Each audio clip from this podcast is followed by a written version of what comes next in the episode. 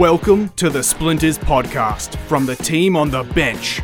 Community Radio's leading, no holds barred Friday night sports show. Available online and replayed on Triple H 100.1 FM. Now, here's your host, the Italian stallion, Dom Rizzuto. G'day, g'day, Australia, and welcome to Splinters. It's a pleasure to be with you here on our newly formed podcast. My name is Dom Rizzuto. Like I said before, pleasure to be with you, making our debut here tonight. This is Splinters, a spin off of The Bench. You can listen to us at 8 pm every Tuesday night on Triple H at 100.1 FM. And of course, you can listen to us live on the website www.tripleh.com.au and of course on podcast.com. Like I said before, this is episode 7. Getting right into the crux of it now. We're firing ahead. We've got plenty to talk about. But first, I'm going to introduce my co commentator today, as you would call him. He is the uh, Canberra kid. He's the, the young man who's graced our group of recent in the last year. He is, of course, Warringah Cricket's favourite son as well. Jacob Aquilina, mate, it's a pleasure to have you here. And Yes, g'day Dom. Thanks for that wonderful introduction. It's good to be here in my also my first Splinters episode. It's, what um, what a way to start. The winners of 2018. Wonderful stuff. Yes, looking forward to getting into a, a big episode of Splinters and um, really really putting our foot forward to for, for many more Splinters episodes to come. Exactly right. You can obviously going through the the best performances, best athletes, best feel good moments. Uh, we've got some top ten moments that we want to get through. Everything that was good in 2018, we want to try and get to as quick as possible and just go through them as, as much as we can. We're going to start off with the formal stuff though. Wouldn't call it formal too much. I'd say the uh, the topical side of things. We're going to go through myself and Jake's personal favourite moments a bit later on, and then of course getting into some more fun stuff going further down the episode here on the splinters. But we're going to start off. We're going to start off with the topical stuff. We're going to start off with the topical feel good stuff of this year. And Jake, I'm going to go right off the bat. The rise of Sam Kerr in 2018 has been quite sensational, and she, for me, and her rise and her performances this year uh, has put not just women's football on the map in the country, uh, in on the map in Australia, but just the game of football on the map. I think it's been a massive year for football, absolutely, and, and Sam Kerr's been sort of the spearhead of that, especially in the women's game. I mean, she's come out firing, and every every time I seem to to turn on and watch Australia play in, in the women's soccer, she seems to get a goal. She seems to hit the back of the net every time I watch her. She's just, you know, she's a rocket. She gets out there, she just puts boot to ball and, and scores plenty of goals. I'm sure more for yourself than me, who watches a lot more soccer than I do. Uh, she's probably you know, probably one of the, the best sporting female sports stars in Australia, if not the world, at the moment.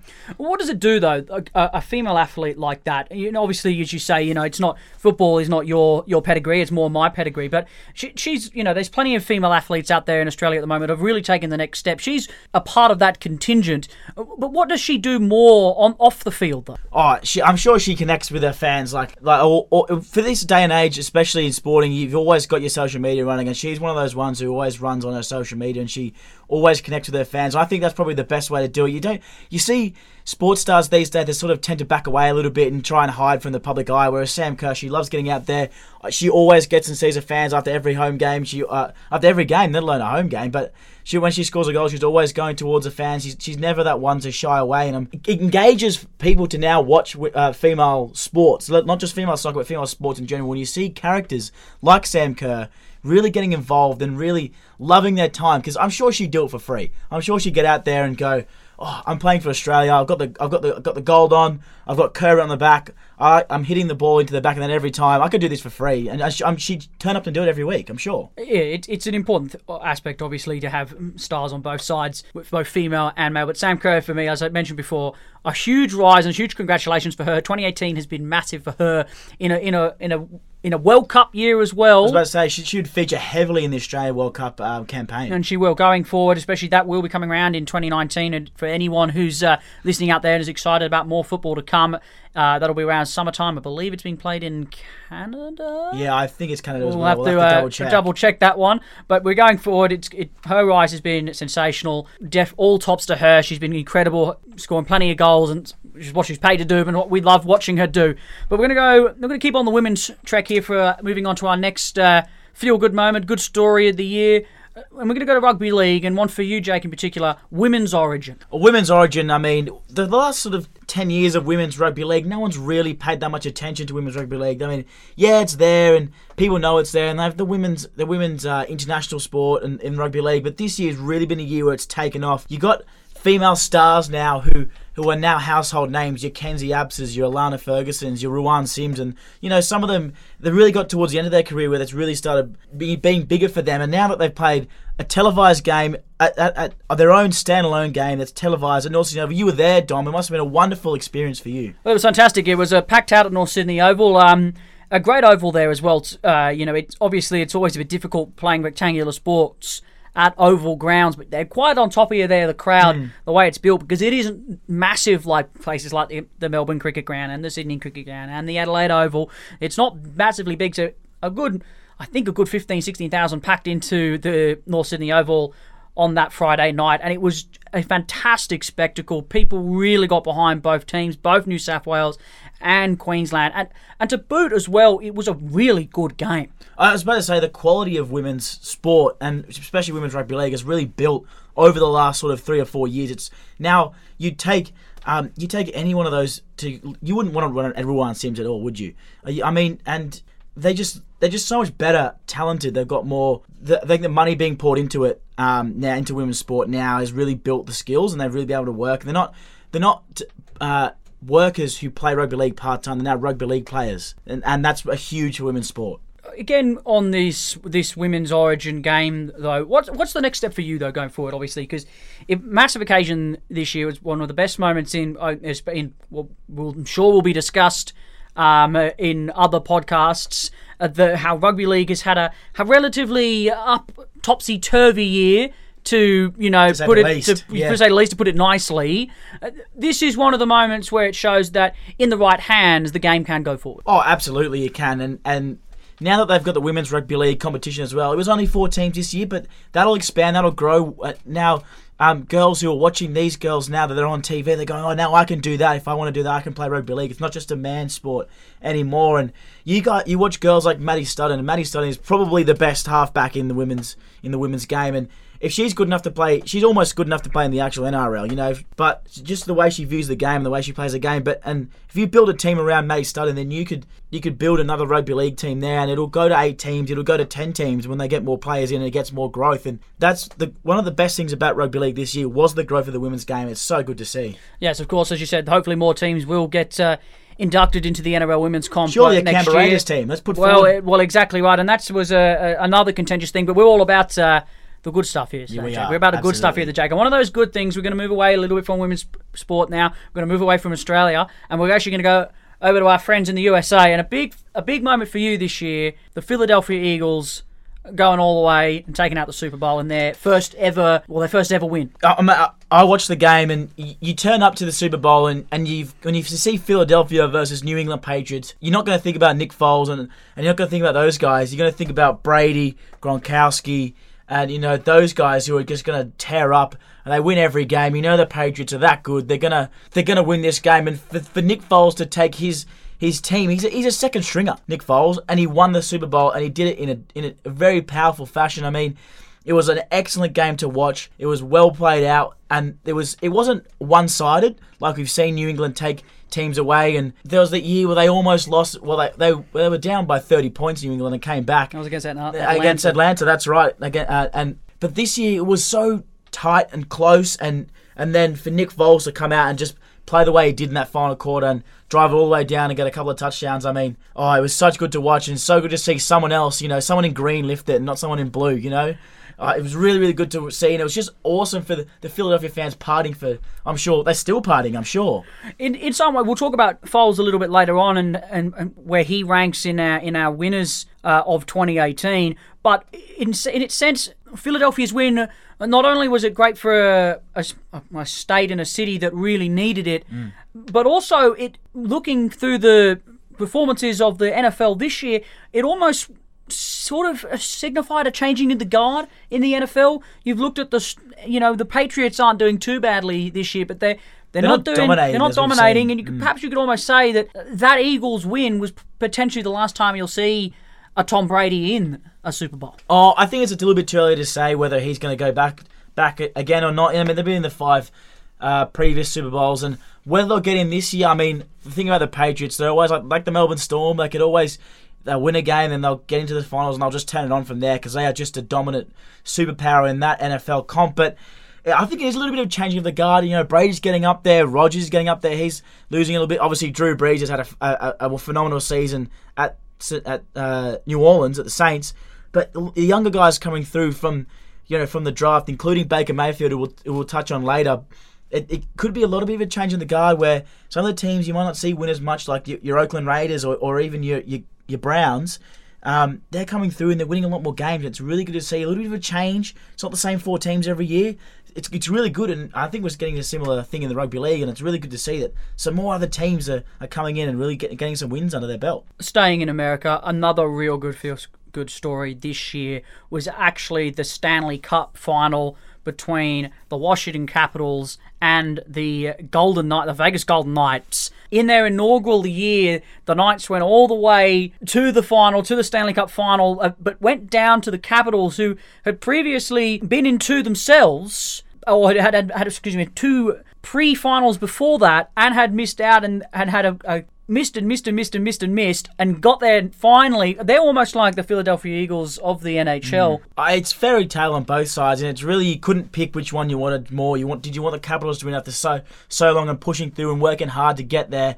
Or did you want the, the Golden Knights, the, the Vegas Knights, in their inaugural season coming out and just dominating and going so well. It's not since really a first a team that's got their first year as a team make it all the way to the final. Not since I can remember anyway. I'm only you know young, but I'm sure someone a little, little bit more seasoned, shall we say, he's got a few more options. But uh, but I mean, the Las Vegas Golden Knights, they came out. Everyone's like, oh, how are they going to go? What's going to happen? And they came out. They played unbelievable for their inaugural season. Got all the way to the final and just couldn't get over that last hurdle. And you know, the Washington Capitals, they really played the well. They they got there. They worked hard for it. They wanted and they just wanted it more. Unfortunately, it was a wonderful game to watch. And well, congratulations to the Capitals. I mean, it was a very very feel good story. You know, a couple of feel good stories there. The Eagles and the Capitals you know, it's after a few years after Leicester winning in 2016, after coming out of nowhere, it's it's so good to see the, the fairy tale underdog come through and win it. Let's talk about a, a real fairy tale, though. Probably the, the most feel good story of the year. It's not so much a, a sporting match or a,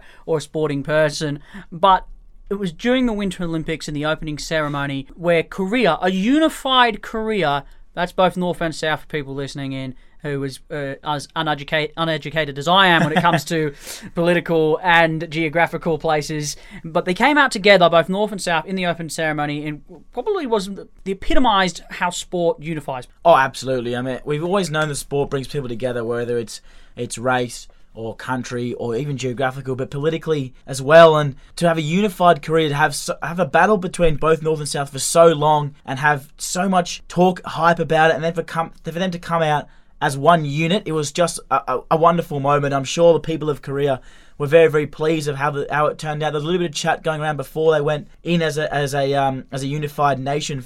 For, as it were, how how it was going to end up and how it was going to go for for Korea, but they just went so well. And they they performed well as Korea, and they they supported well. Their supporters were fantastic. They, they, everyone's seen the photo and the video of all the Korean supporters in unison, really getting behind their their country and or, or their relative countries, and it was actually really good to see about uh, just an actual feel good story. And we're seeing all these stories about people messing up in sport. It's something really good to see that sport can bring two politically nations who've been, you know, almost at war for so long to bring them together and to work as one. It's, it's awesome to see. Now, I'm not too sure on the timeline here, but I'm fairly sure, I'm definitely sure that they were very close together.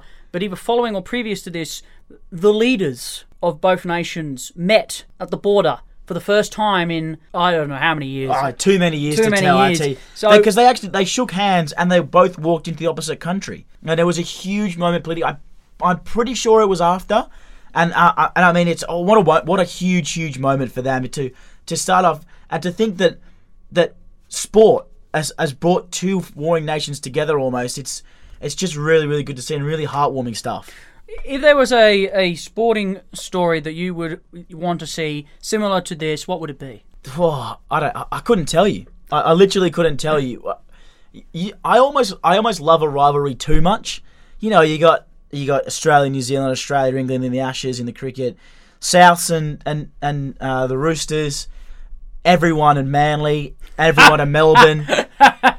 It's just it, I, I I couldn't pick a two teams to come together, two nations to come together, and uh, maybe if you bought if I'd like to see Australia and England come together and try and beat New Zealand, but in rugby. But gee, I don't know how well that would go, and how many Aussies we get to start. Probably well, two. yeah, that's a, that's another discussion for another time to say to say the least. Let's let's move on to our next point here. One that I'm quite excited about talking to you guys about is the rise of young tennis star Alex de Minaur. Um, Alex de Minaur, if you if you don't know him out there, uh, young under I think he's 20 years old now. He's just become Australia's number one player, and Australia's tennis, you know, has gone under some an, an immense change. It- back in 2012, I believe it was, Bernard Tomic broke on the scene. 2011, 2012, he broke on the scene, and he was meant to be the the shining light. He was going to drag Australia because we had nobody before that. We had Lleyton Hewitt, and we had no one in between. And then along came Nick Kyrgios, and we had all of a sudden we had this great contingent of male Australian players coming through. even Thanasi Kokkinakis as well. He was and when he first came in, he was you know placed in that category as well, with, with, alongside Tomic and and um, and Akirios. Thank you. I did. I forgot about Thanasi Kokkinakis and those guys. Not so much Kokkinakis, but definitely the other two really dragged not not just Australian tennis through that, but Australian sports people's through the ground. Yeah. Because unfortunately, we live in a world where you're associated in groups, not as individuals, and and they really have, they did did a really horrible job. And to all to their credit, look, I gave them all the chance they could. Um, I'd still feel like Kyrgios is just uh, a, probably uh two years overdue, but he still has the ability to mature. I don't see it happening in Tomic anymore. Um, he he's gone. He's he's a lost cause. We should we should we should let him go. He, shouldn't even give any kind of attention whatsoever.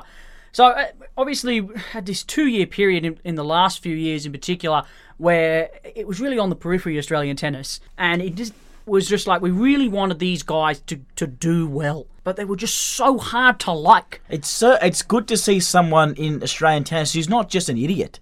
Uh, he's not just someone who will spit the dummy as soon as it uh, you know the the it gets tough for them. De Minaur, he's was one of those kids who's like he's he's the the yuppie underdog. He's not an idiot. He just backs himself and you know he, he's determined. He's got that will. He wants to play tennis for Australia. He wants to get into the Aussie Open. He wants to win Wimbledon. He wants to do all this in tennis. And he wants to be that one who's going to someone, you know, knock off a Federer or knock off a Nadal or something like that. He wants to be that guy that everyone goes, oh, Australian tennis is back. This is the guy. He wants to be that guy to lead us into the future. And I, and I, it's, it's just great to see. I think mature is probably not the, the right word, although he is mature.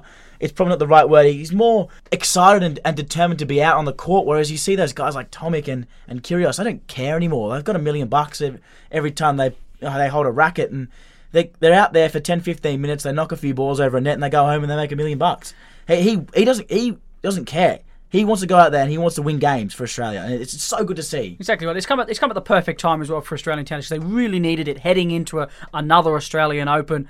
Um, you know, especially with the change of broadcast this year, it's got a new image. There's new rules. We'll, we'll discuss that in a podcast time when we discuss the Australian Open. You know, they, it's come at a really good time. His rise, uh, and I'm excited to see uh, where he goes. Yeah, you know, he may not be entertaining like Kyrgios was. You know, he may not have the raw power that Tomic had, but what he, as you mentioned, Jake, what he's got is just willpower, determination, and the want to play the game for his country. Yeah, it's so it's really good to see that he his talent will it will you know with with practice he'll becomes perfection. He'll work on his game.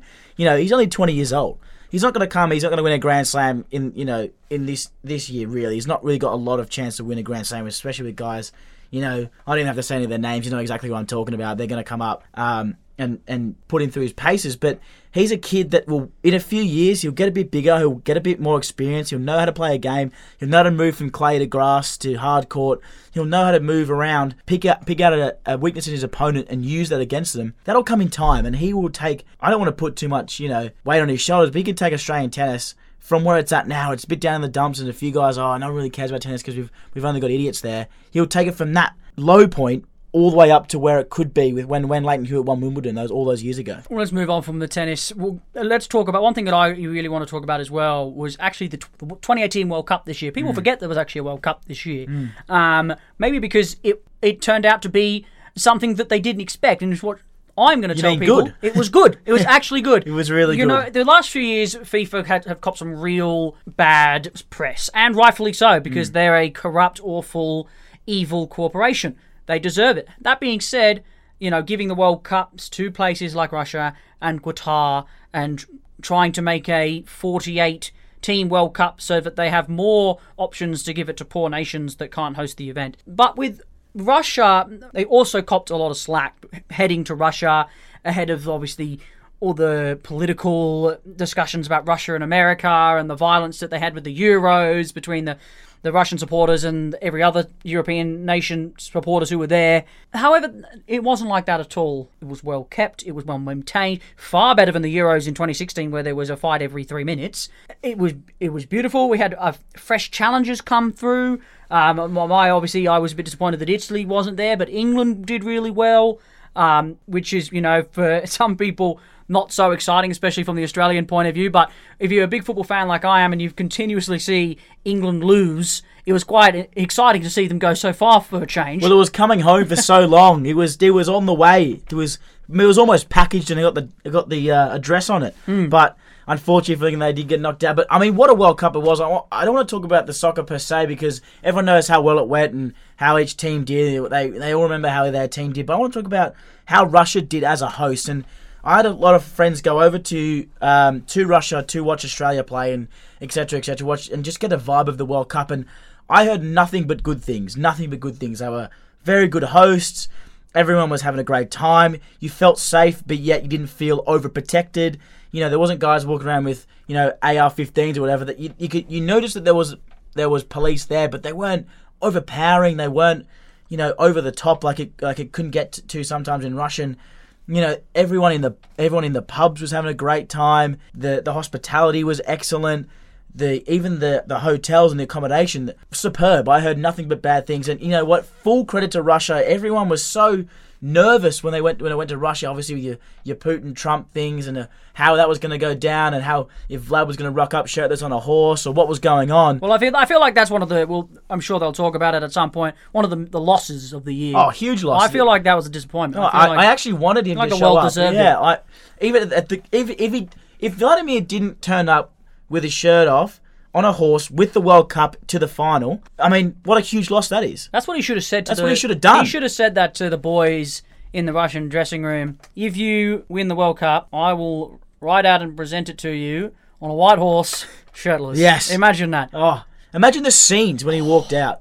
But um, uh, you know, in all seriousness, as much as we all want to see Vladimir Putin with the World Cup above his head, it was a wonderful spectacle and a wonderful competition, to say the least. Let's talk about uh, some more female figures in sport this year, which have made uh, 2018 so fantastic. We've spoken a lot about the female athletes on the field and, and all the personnel that have done a great job in helping them give them the light that they deserve. But let's talk about the ones sort of off it now. A one that some think that's really resonated with you this year uh, is the growth in female broadcasters. Absolutely, and I think that in rugby league and cricket uh, is sort of my you know topics where I listen to the most most commentary.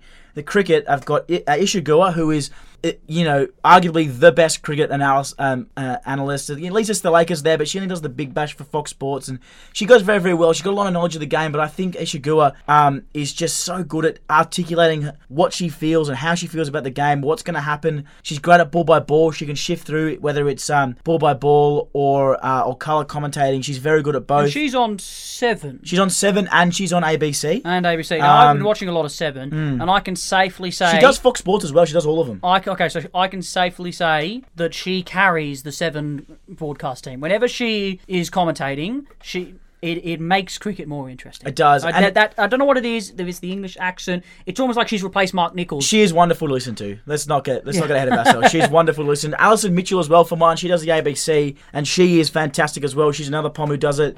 She doesn't do much um, analytical stuff, but ball her ball by ball stuff, and she knows a lot about the game. And it, it's really good to see those two women, as well as Lisa Sthalekar. But you know, she only does the big bash, and she's very good because she knows all the players and. She, she's played with a lot of them, you know, the likes of um, Ellyse Perry and Alyssa Healy. She's played with those guys in, in sport. But I, uh, the, the way that Isa Guha and, and Alison Mitchell really sort of articulate what's actually happening in the game of cricket is, is so good to hear. And of course, rugby league, Ruan Sims and Alana Ferguson aren't doing so much play-by-play stuff, but their, anal- their um, analysis of the game and their analytics is just bang on. Ruan Sims, um, admittedly, can do a little bit more work. She, you know, she's she was a, a, forward who just really trucked it up and did a lot of work, but she's now, but she's done it for you know one and a half years, and she's done the women's origin, she's done rugby league, just your normal um, round round games. And Alana Ferguson, she's, did, she's done all the big games as well. She's done finals and Origin, and she also was there uh, in the international games over in New Zealand when Australia played New Zealand. She's so good at, at, at watching a game, reading a game, and, and, just seeing what's going on. It's so it's so refreshing, Dom, to see um, females come in and know what they're talking about and really know the game. And they're not just bringing someone in who's just there because they're a female. It's really good to see someone who is so good at what they do. They're good enough to just get there on their own. It's it's just so good. I think it's important as well, just to wrap up this point, is that we do have the distinction that you know the the the the, the athletes, the pros are given the the analytics role. They're you know mm. they're the ones that know what they're talking about. But we do now start to see. I think that was always inevitably going to happen. I think what's I think for me in particular, what really excites me this year, and it's made 2018 fantastic in sport, is that we've got female ball by ball commentators coming mm. through. Guys and girls like us, you know, who didn't play pro but know the game really well because of the amount of hours you spend watching and studying and learning. These women who are trained professionals finally getting a go. I think yeah. that's the main thing about yeah. this. Definitely. Well, that wraps up the first half of Splinters episode 7, the feel good stories of 2018. We'll be back with more in just a moment.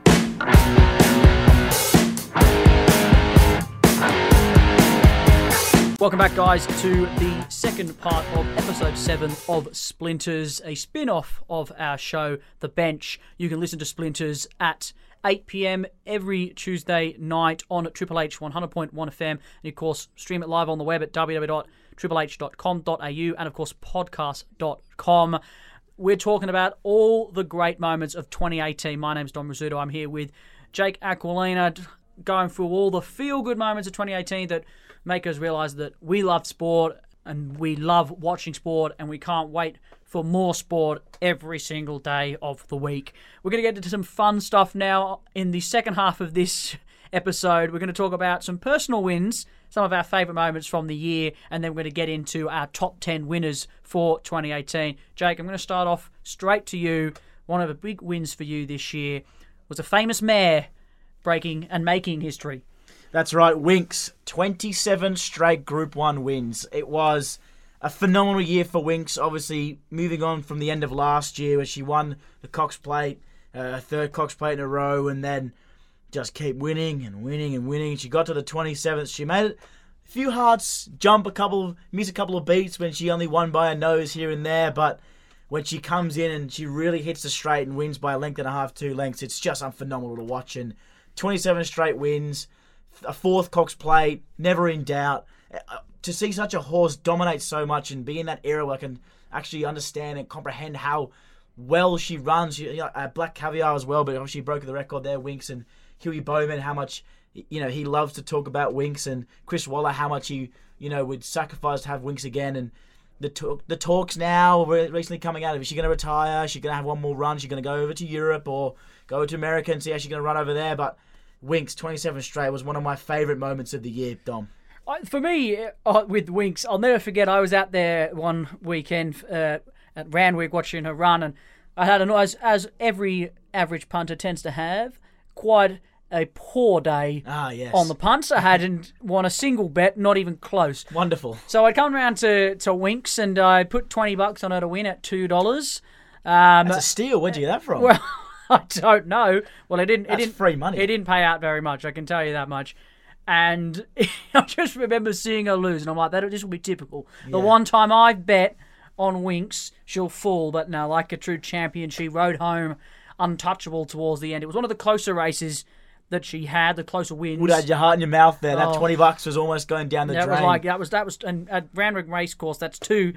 That's two recordlings and or two or two 150 lashes, one standard drink cans. So you should, can imagine my uh, my heart was racing when I thought, oh no, I'm going to miss out on those two much Those needed two drinks. wonderful beverages to get me through my Get me through losses. my losses. Exactly right. Obviously, Winx is a, f- a phenomenal athlete. Uh, I'm going to call her an athlete because she is. She just dominates. She's just so good. But Will we see a horse? Last question to you: Will we see another horse like her in our time?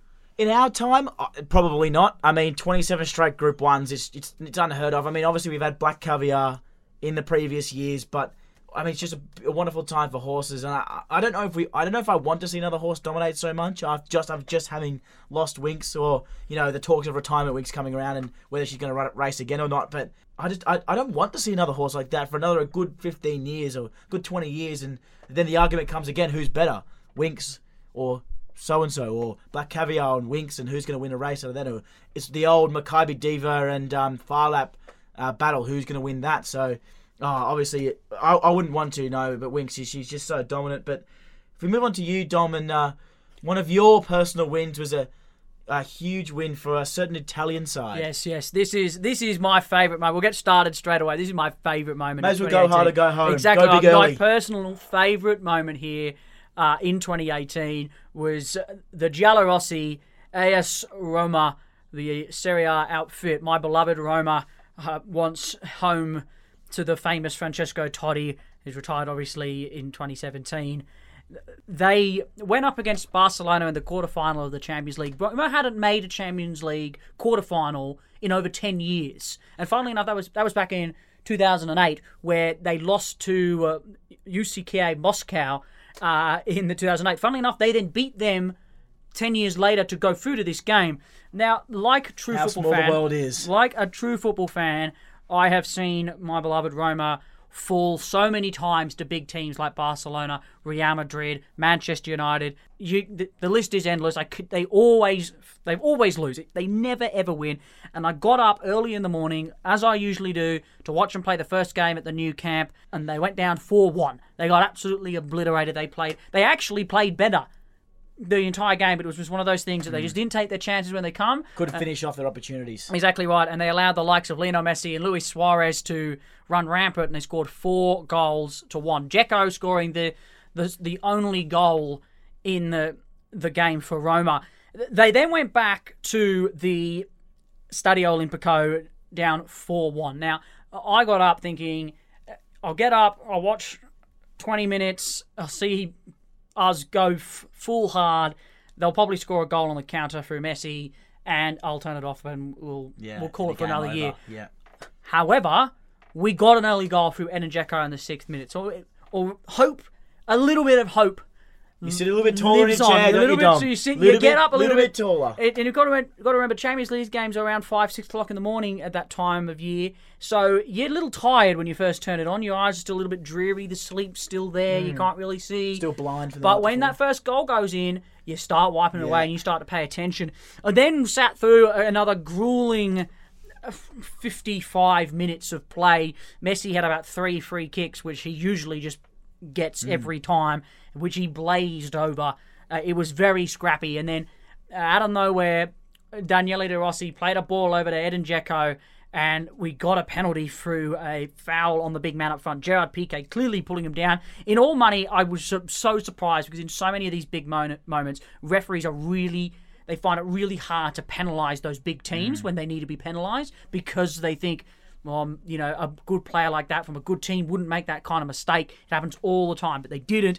And this was probably the most agonising moment since I watched Italy score the winning penalty in the World Cup in 2006. Daniele De Rossi, uh, the second most well, successful and famous uh, Roma player, For, for maybe for Australian moments, the John Aloisi penalty to get into the World Cup. Absolutely, that's an- that was another one right there. And you know, it's it was so close. He just got it in. De Rossi He put it in, got it past uh, Martin ter Stegen in goals, and then it was on. We had he had to score one goal to go through, and I, I didn't think in a million years it would happen. Like we were pushing, we were pushing, and a couple of like incredible saves, and it didn't go through. And then we got a And you're up corner. in your seat. You're oh, You're you're, riding like, it with them, "Ah," aren't you, Yeah, Dom? absolutely, everywhere, every way. And I get to the final uh, it's about five, seven, five minutes to play, and we get a corner, and it's whipped in short, so it's a near post. So uh, immediately, if you go near post, your chances are slim because you've got to flick it, you know, 120 degrees the other way Behind to, you, behind you yeah. to get it that way. And the Greek god of Rome, as he was famously called by uh, Mr. Drury, uh, the commentator at the time, Peter Drury, called him the Greek god of Rome. Kostas Manolas rose high and flicked home for the third goal. And I don't think I've celebrated so hard in my entire life. I Waking was- the neighbours up. breaking every. Oh, the, my housemates were asleep. I was breaking everything. I was chucking everything. I broke a PlayStation controller. I just I pegged something and I go. And if people don't know me, I can't stand Spanish teams. I don't know mm. what it is about me. It's maybe because they're successful and I'm sick of them winning all the time. But Barcelona, Real Madrid, I can't stand them, and it's nothing better than seeing them lose because everyone just talks about how great they are, and it's that same thing with the Messi, Ronaldo fanboys and all that sort of stuff. And I'm so sick of hearing about them. Yeah. They finally lost. I mean, we Not just to lose, but to lose to your team. no, to lose to my team, and it, we'd never beaten a Barcelona side like that. And we held on to win famously to go through the semi-finals. We then get beat in the semi-finals by Liverpool, and almost actually went through to the final in similar circumstances. It wasn't a beat, but that win alone was enough to make my 2018 to beat Barcelona after being down by three goals on aggregate to go back home and to show so much determination and heart. As a as a sporting fan, there's nothing else better in this world. it, it's such a big feeling, and for Roman to play like that in, in a semi final must be so hard to back up. It reminds me of the It was Green like Bay, their grand final. The Green Bay Packers they, they they scraped through to get through into a playoff game and to play the Atlanta Falcons. I'm pretty sure it was the year they played um, uh, New England in the final. They scraped through, and I thought, oh, we got a chance to make it here, and then Atlanta came and. They well, they went yeah, thanks Yeah, but no yeah. thanks, and surely it's similar to that. They played so Yes. well and just tough to back up from that. Isn't Yeah, it? it, it always is tough to back up. But enough about my beloved Roma. Back to you. Another uh, nice moment for you, Ellyse Perry. I, I want to uh, Australia. Good. Is it too early to call her a cricketing legend? No, I don't think it is. I mean, she's been playing since she was about 18 years old, and she's just been dominating. She was the, you know, a, a dual sportswoman. She was doing everything she wanted to do, and she just dominates women's cricket so much that the first ever women's Ashes Test match at North Sydney Oval, Ellyse Perry, she got 200 runs, a double century, the first ever women's double century. What a moment it was! I was watching, I, I was watching. She got about, I saw her get 100, and I thought, oh, I'll flick around see what else is on, and I flicked back, and she was on about 180, and I went, oh, here, we're on here, we're definitely on. She got into the to the 90, the 190s, and she was nervous. She was nervous, and she hit that big six, and she went up. We all went up, and it wasn't. It was one nine nine. She had miscounted. She didn't get the two hundred. Oh, no. She was. She ended up getting a four and not a six, and we all thought it went for six, and she didn't get the. She didn't get that moment, so she celebrated, and she didn't have it. She needed six. She only got four, so she went one nine eight, not one nine nine. On my apologies, and we all went up. We were like, "You Biddy, she's done it," and then she didn't get it, and then the following ball, she hit the next one for six, and got the double hundred. It was a, an excellent moment. She is, you know, up there with Sam Kerr, uh, you know, who are the best sportswomen or even sports sports people in Australia at the moment. She's just so dominant. She scored another hundred recently in the Big Bash um, for the Sixers, but that two hundred to watch her play an innings that is, you know, she built an innings. She got out there. She played time. She played patient to get all the way to triple figures to then to celebrate her 200 twice because why not? It's the first one ever. And oh, it was just a phenomenal moment to see someone work so hard and get to where she is and, and just play through and just be play a perfect innings. Someone like Alex De Minaur, who we spoke to spoke about previously, in a similar vein, uh, she is what cricket Australia really needed in this year, particular particularly as well. Definitely with the the women's Ashes getting uh, a start on free to air TV, and then now them playing the women's Big Bash on free to air TV and all their games, all the uh, international games being played on free to air TV um, regularly, not just on not not on the Go channels or the the twos or the mates or whatever. It's on the main channel. It's so good to see, and they needed someone to be the face of that and. It was always going to be Ellyse Perry. She's the she's the dominant cricket player, but for her to stand up and get and play so well and get 200 and really get people involved and watching her innings and the shots that she played and go, wow, women's cricket really is good enough to be able to me for, for me to sit down and watch it and go, this is good enough for me to sit and ti- watch an entire innings like that. And it was just so good to see. But you know, enough about cricket, Dom. I'm sure you're sick of it. Let's go to. Oh, that's this this this false accusation that the cricket is not my sport is is really getting to me. No, it's true. yeah, but tell cricket not my. It's not my number really one. is your sport. Rugby league. It is. And the biggest moment for any fan in Sky Blue. Yes, New South Wales uh, finally winning back uh, what their what there would be their their second series win in the last 13, 14 like years. 100 years. And it felt like 100 years. I cried when they won it back in 2014 Mm. because I had moved to Australia in 2005. I missed The them glory win years. that, that win that year in 2005. I arrived in November. It had already happened. Yeah, uh, the, the the moment I remember, the earliest moment I remember of State of Origin, one of the earliest memories of State of Origin was the charge down from Freddie, um, Brad Fittler. The charge down, he got the ball and scored under the post, and that was the last time I remember New South Wales winning a premier, winning a State of Origin until Paul Gallen, of all people, raised the shield.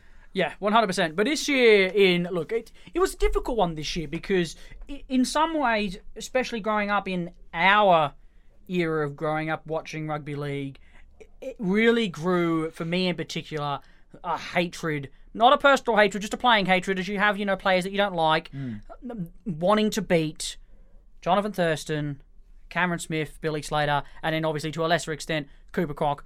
Greg Inglis. Those are the guys. Like that was that team. You you, You wanted to New beat them. South Wales were the underdogs. You wanted to beat them. Yeah. Uh, This year was difficult because it was like, well, you know, they won, but we didn't beat them. Yeah. But you have to We only beat them once. exactly right. We only beat them once, and that although was magical, and I won't even talk about the year before how New South Wales were blatantly robbed in the second game. But Yeah. we, that's another argument for another day.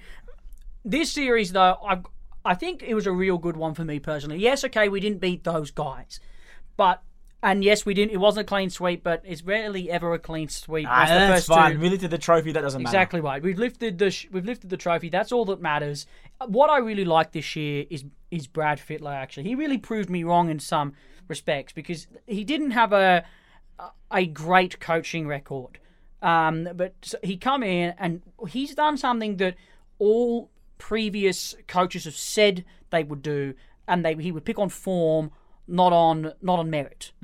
Laurie Daley said it in 2014, and he went on and won State of Origin. 2015, when Mitchell Pearce came back, he totally changed his line of uh, selection. Well, his idea of selection, and said, "Oh no, we got to we got to pick the guys who have been there and proven that they can done that." Mitchell Pearce has never proven that he can done that, yet he still found himself in the team. So I lost a lot of respect for Laurie Daley when he did that, and he never won a series since. Went after that.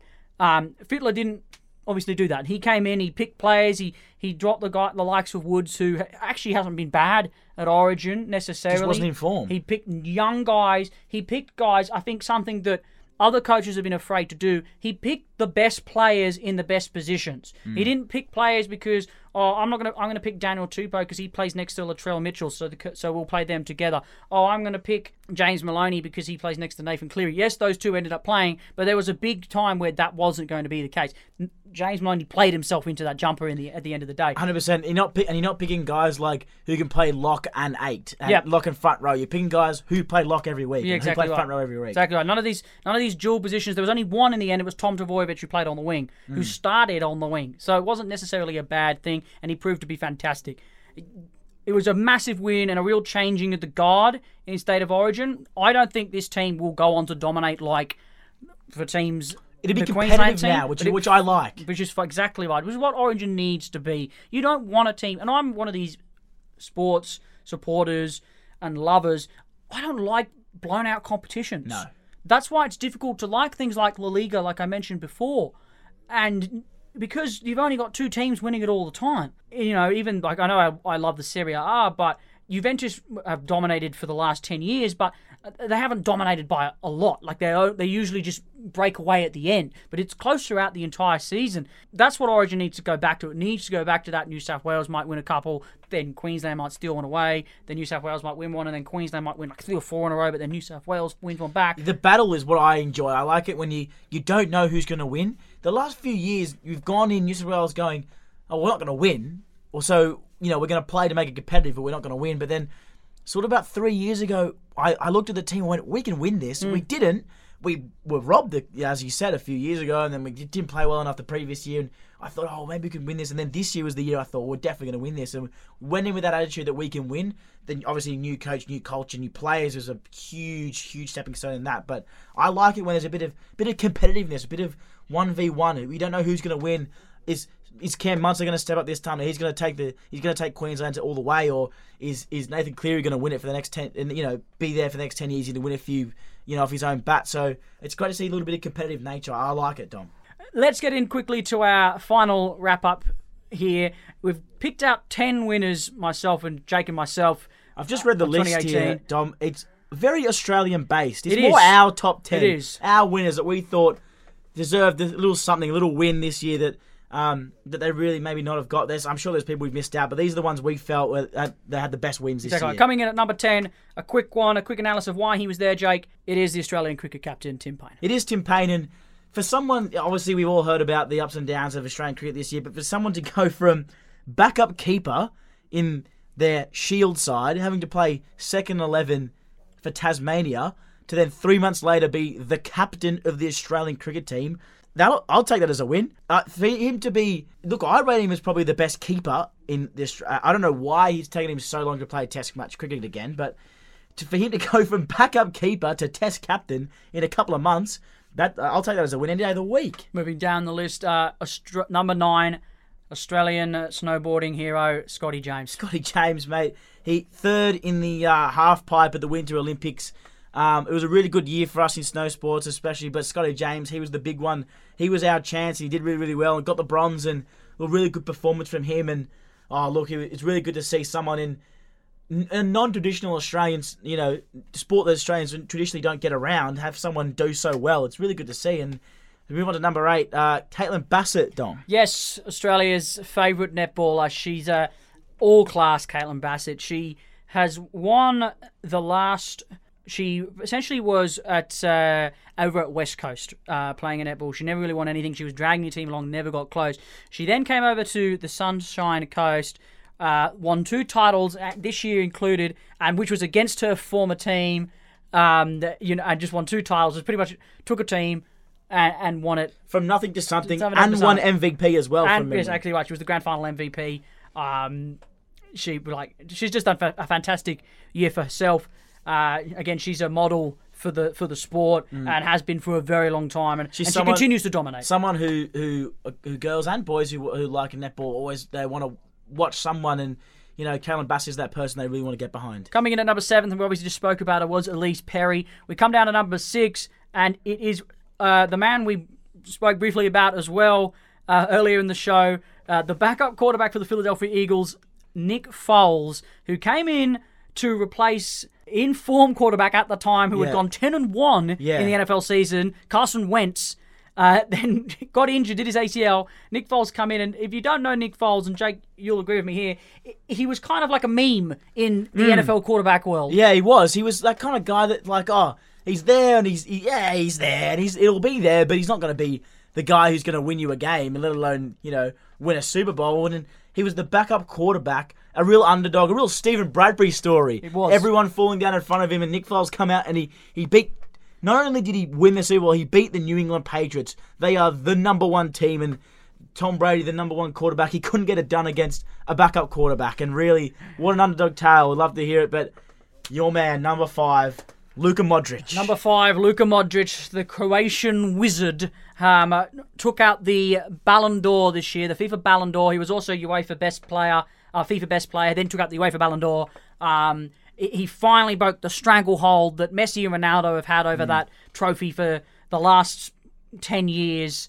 Um, he was he had a fantastic year. He won a Champions League. He was in a World Cup final. Um, he he's a constant threat whichever team he plays for. He's all class, and it's great to just like I said, it's just great to see someone step up and be good enough to say, "Hey, Messi and Ronaldo aren't the only good players out there just because they're the ones scoring all the goals." Well, he really took that Croatian side almost all the way to, to a World Cup, and you picked him over Mbappe, who had also had an extremely good season. And Mbappe's time will come. He's t- of course he was 2018's uh, best young player, uh, both at UEFA and for FIFA.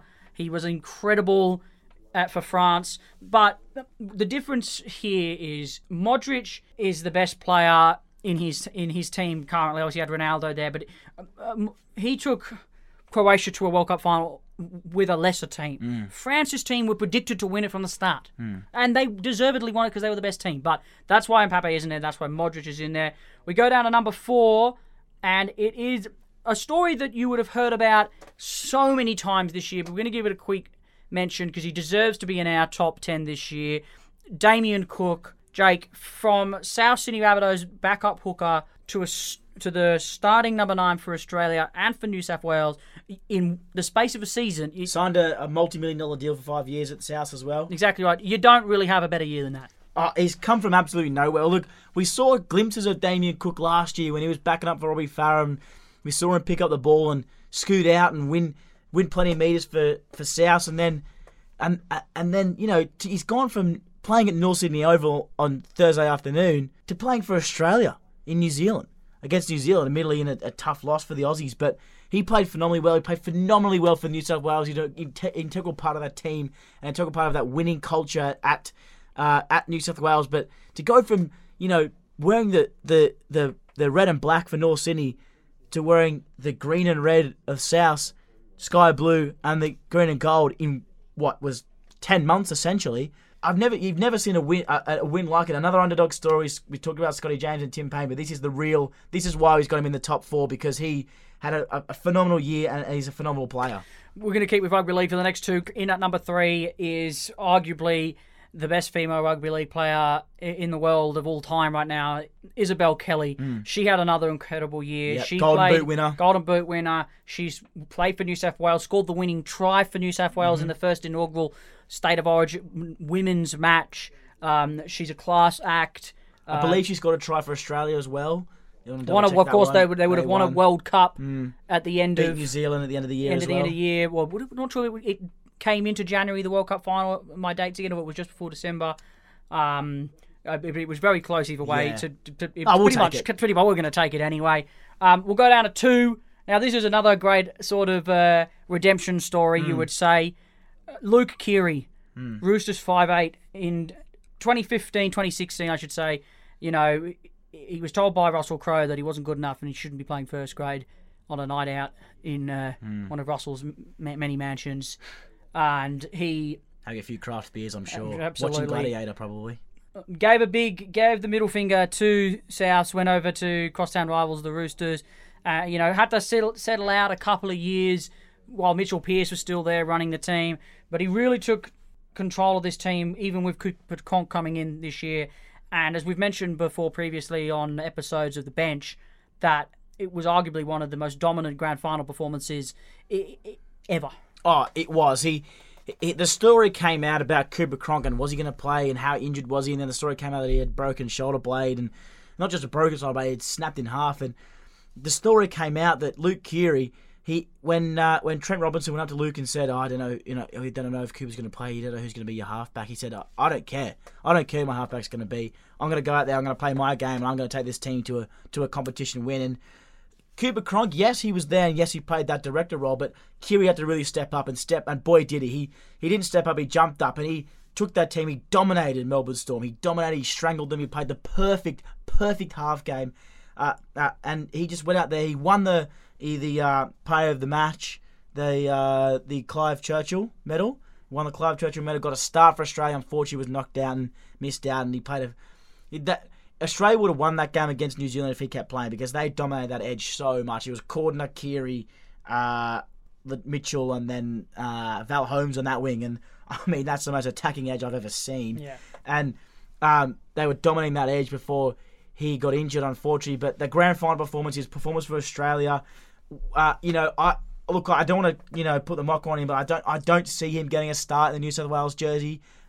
I think um, Cleary and uh, Maloney will be your halves pair for at least the next four years. Maloney's. Oh well, Yeah. that's another argument for another That's time. another argument. I don't That's open a can of worms. That's all- a totally different argument. It's all about Luke That's Keary. six months down the track. It's all still. about Luke Keary, and, and to tell you what, if he keeps playing like he is, well then he may as well get a start for the Blues jersey. Exactly right. Now to wrap up, number one, we mentioned her at the top of the episode. Um, Sam Kerr, incredible year um, with the ball. Um, she was she pretty much has taken Australian football to a new level, and not just the women's game as well as we mentioned before. The, the game itself, both uh, nationally and internationally. Hmm. and after all that, we finally got third. Could you believe it? Wow. And only a little over time. Jake, mate, it's been a pleasure talking the great moments of 2018 with you. It's always a pleasure, Dom. I love chatting about sport and love being here with uh, in the Splinters episodes.